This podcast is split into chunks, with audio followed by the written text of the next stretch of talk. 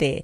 Um, let's take a look at the situation in the Eastern Cape now. Uh, the Gift of the Givers uh, co-founder, rather, Imtiaz, Dr. Imtiaz Sooliman joins me on the line now. Dr. Sooliman, good morning, and it's a pleasure to have you on the talking point today. Morning, Kathy. Thanks for having me on the show again. Sure, it's a pleasure. Let's talk about what you are finding on the ground in the work that you're doing. You know, last week we had one of our reporters uh, filing and talking about how ambulances were not um, allowed to take people to hospitals, that they parked in the parking lots of hospitals. Patients are inside, but they simply can't be taken in because of the space limitations and the fact that it's already already so overcrowded. Is that something that you've seen? Yes, it's it's more than that, Kathy. You know, it's it's we we monitor the situation as it happens, and when the alarm bells go up, when we start getting numerous calls from within different hospitals and people within the same hospital, and about four weeks ago, those calls started in intensity. We've been delivering from March to mostly to the eastern, well to the whole country, but we've been, focusing on Eastern Cape because we saw the virus starting to climb there. And then we asked him, is this in preparation for a second phase? You're just stocking up? You haven't got stock. What's the issue? They said, no, the virus is here already. And so I went for a tour of Eastern Cape uh, two, weeks, uh, two, two and a half weeks ago. And it was as if it was scripted. Every hospital I went to was the same story. We don't have enough staff. We don't have enough beds. We don't have enough oxygen points. If we have beds, we don't have enough staff to man those beds. Our nurses, our doctors are tired, they're exhausted.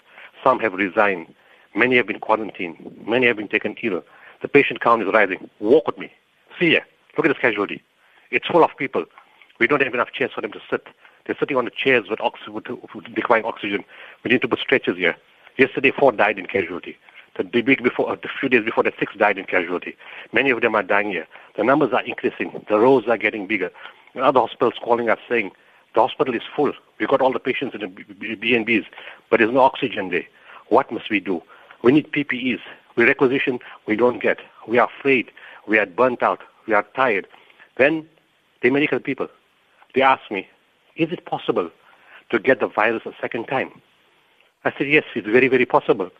He says, because in this ward hospital, six of my nurses are off. Now we've got six staff less, and they had the virus just two months ago, and they got it back again and it's worse the second time around. And you're seeing the anxiety in, in the medical personnel. This, this is exhausting them. And they said, look, we need whatever help we can get. They need staff and everything else I mentioned to you. We need more oxygen machines. We need more beds and a whole range of things. But it's real, real stress. Dr. Sooliman, you, you know, what surprises me is the fact that at the height of the first peak of COVID 19, the healthcare system and its ability to respond to uh, this virus and pandemic was already an issue in the, in the Eastern Cape. The fact that we seem to be back there, does it mean that there was really not enough work done in order to bolster systems there, that it, it seems to be crumbling, you know, in almost the same way. Yeah, It's exactly that, Kathy. It's exactly that. Nothing has changed. You know, from the first, look, they were not ready for the first wave. It's clear. Because the announcement for the lockdown was we're locking down the country totally because we're going to prepare the hospitals, we're going to prepare the medical facilities for, for the virus. But the biggest need was staff because we had a staff shortage even before COVID-19 came, and the staff were already exhausted. But no staff came. They were told we're going to stock you up with PPEs, and you know the PPE saga. What has happened? Huge amounts of PPE, money spent on, on, on PPEs, but nothing delivered. And we, we've delivered to 200 hospitals countrywide. And you know, Eastern Cape has 40 hospitals, and every one we went to, we don't have PPEs, we don't have pulse oximeters, we don't have this, we don't have that.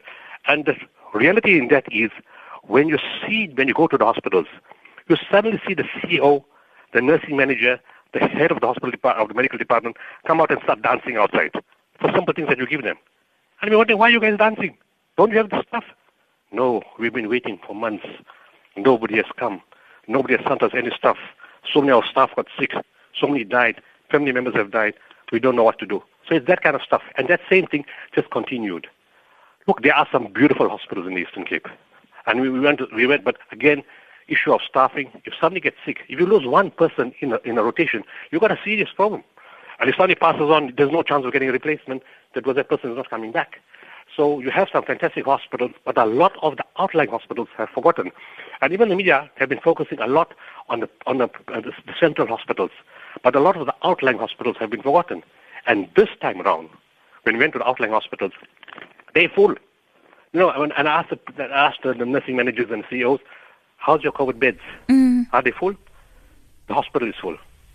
Is the hospital COVID beds full? What are you talking about? We can't give you numbers. We're not allowed to tell you numbers. Mm. The whole hospital is full. I said, do you mean the whole hospital is full with COVID-19? Yes, the whole hospital is full with COVID-19.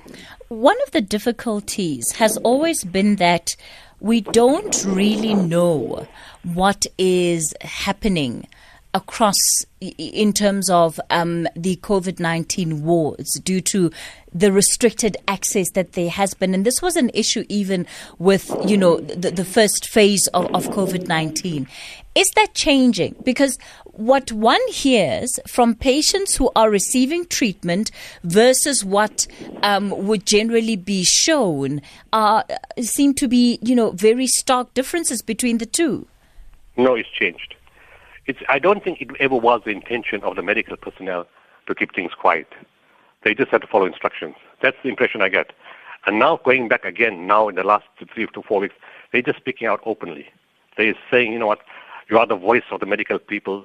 Thank you for exposing everything that you say. Don't not expose but it's about talking about everything that's happening.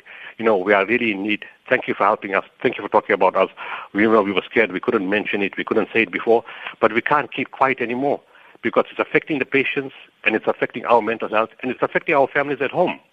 We've lost colleagues. We've seen them in front of our eyes. What has happened? And this disease is causing a lot of anxiety among healthcare workers. And we're seeing, you know, the members of, of, the family of colleagues passing on. And it, it's, it's very, very worrying for us. And then we are left with more. I'll, I'll give you the message of one CEO, not related to people passing on, but in terms of staff shortage. He says, the situation is very dire and desperate. Thank you so much for the support you have given us. Corona has hit hard in my hospital. I am alone for the past two weeks. All managers constituting management are infected, and some are in ICU in Queenstown. I am right now nursing manager, CEO, general administration manager, information officer, data capturer, clerk, and what have you. In a case of COVID-19, mm. how can one guy do all that? Mm. You know, right now, the minister has been to the Eastern Cape countless times, and um, one would assume that th- there's work being done to try and resolve the situation. That doesn't necessarily seem to be happening at the rate that you would need it to happen.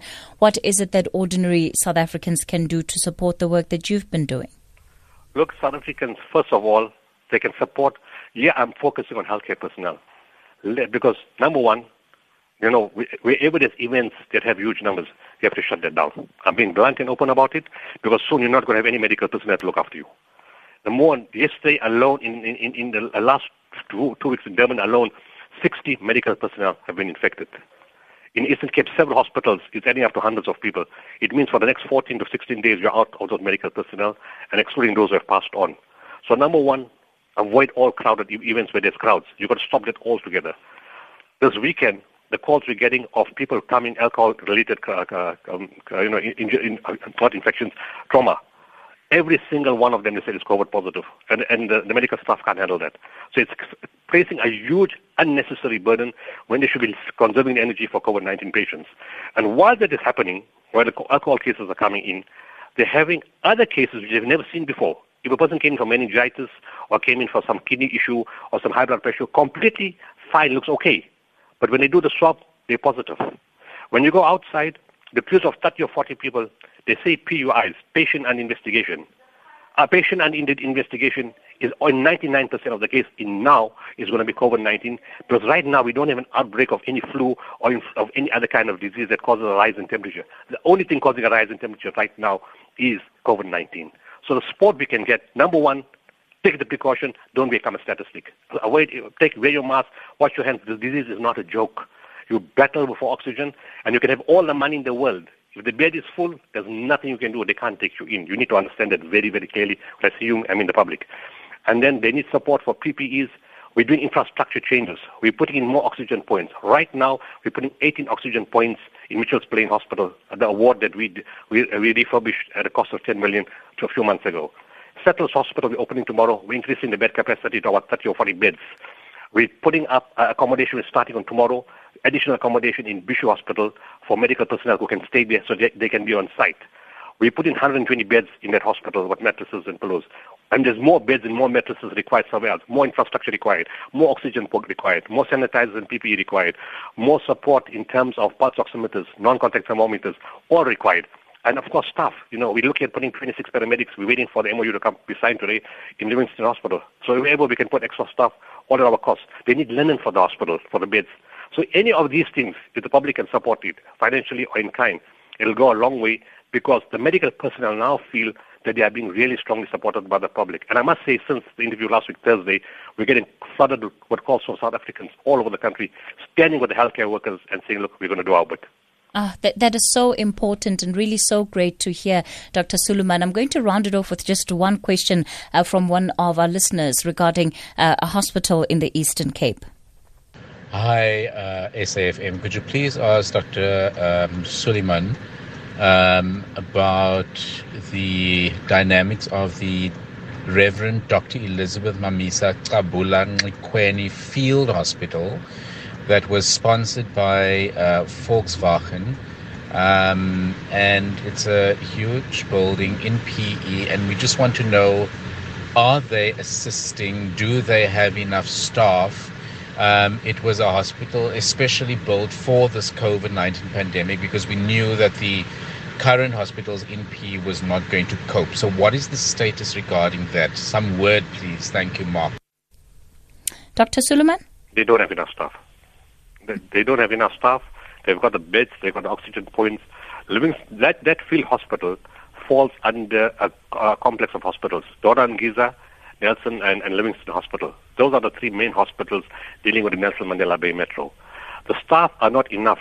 They have beds, mm-hmm. but they don't have enough staff. And in Livingstone Hospital itself, there's a building in the car park. They, they've it's been renovated as has three floors and they're trying to put the patients there first. They had some Cuban doctors from my last visit running the one in the field hospital, but they said they're burnt out, they're exhausted, they're tired. It's like one guy at some point for 60 patients, you know. So they and even from the hospitals that were around. Oh, I need to tell you this point. The hospital that we, you know, from from the draining hospitals from the uh, rural areas, which I spoke to you about, some not so rural, some in other towns, when they were going to send patients, P said, don't send any more patients. Even though we have the beds, we don't have the staff to mm-hmm. take the mm-hmm. patients. And so what we've done is we are trying now to increase isolation facilities in hospitals outside PE. We look at Milner's Hospital. We're talking to the CEO this morning to say increase bed capacity. Willowmore Hospital said they'll take 15 more beds. Settlers will take 30, 30 to 40 beds, as I told you. And we're looking at other such hospitals. So then you don't have an issue because you have staff in those hospitals and they can manage those patients in those hospitals. But when you send those patients, five each from each hospital to be, you're going to congest the system. And of course, the same amount of staff and, and those who are sick and those that pass on, it means a fewer staff going to look after 50 extra patients coming every day from somewhere else. And whilst the staff in those outlying areas don't have the patients anymore. So we want to decentralize the system and set up isolation. And a lot of CEOs and nursing managers, in spite of their hardship and difficulty, we pay tribute to them. They, they're exhausted. They finish. They say, we'll make a plan. We'll take in more patients. We'll see them. We don't know how we're going to do it, but this is our people. We mm. need to mm. support them we need to support the healthcare workers by making sure we don't become a statistics. And that means taking precautions, staying away from the taverns, staying away from the beaches, staying away from areas with there's crowds. Dr. Imtiaz Sooliman, let's leave it there for today. Thank you so much uh, for coming on to the talking point. I think tomorrow we need to pay special focus to the Eastern Cape um, response in terms of the health systems and maybe also get the health department on the show. We certainly can't let that issue go unattended.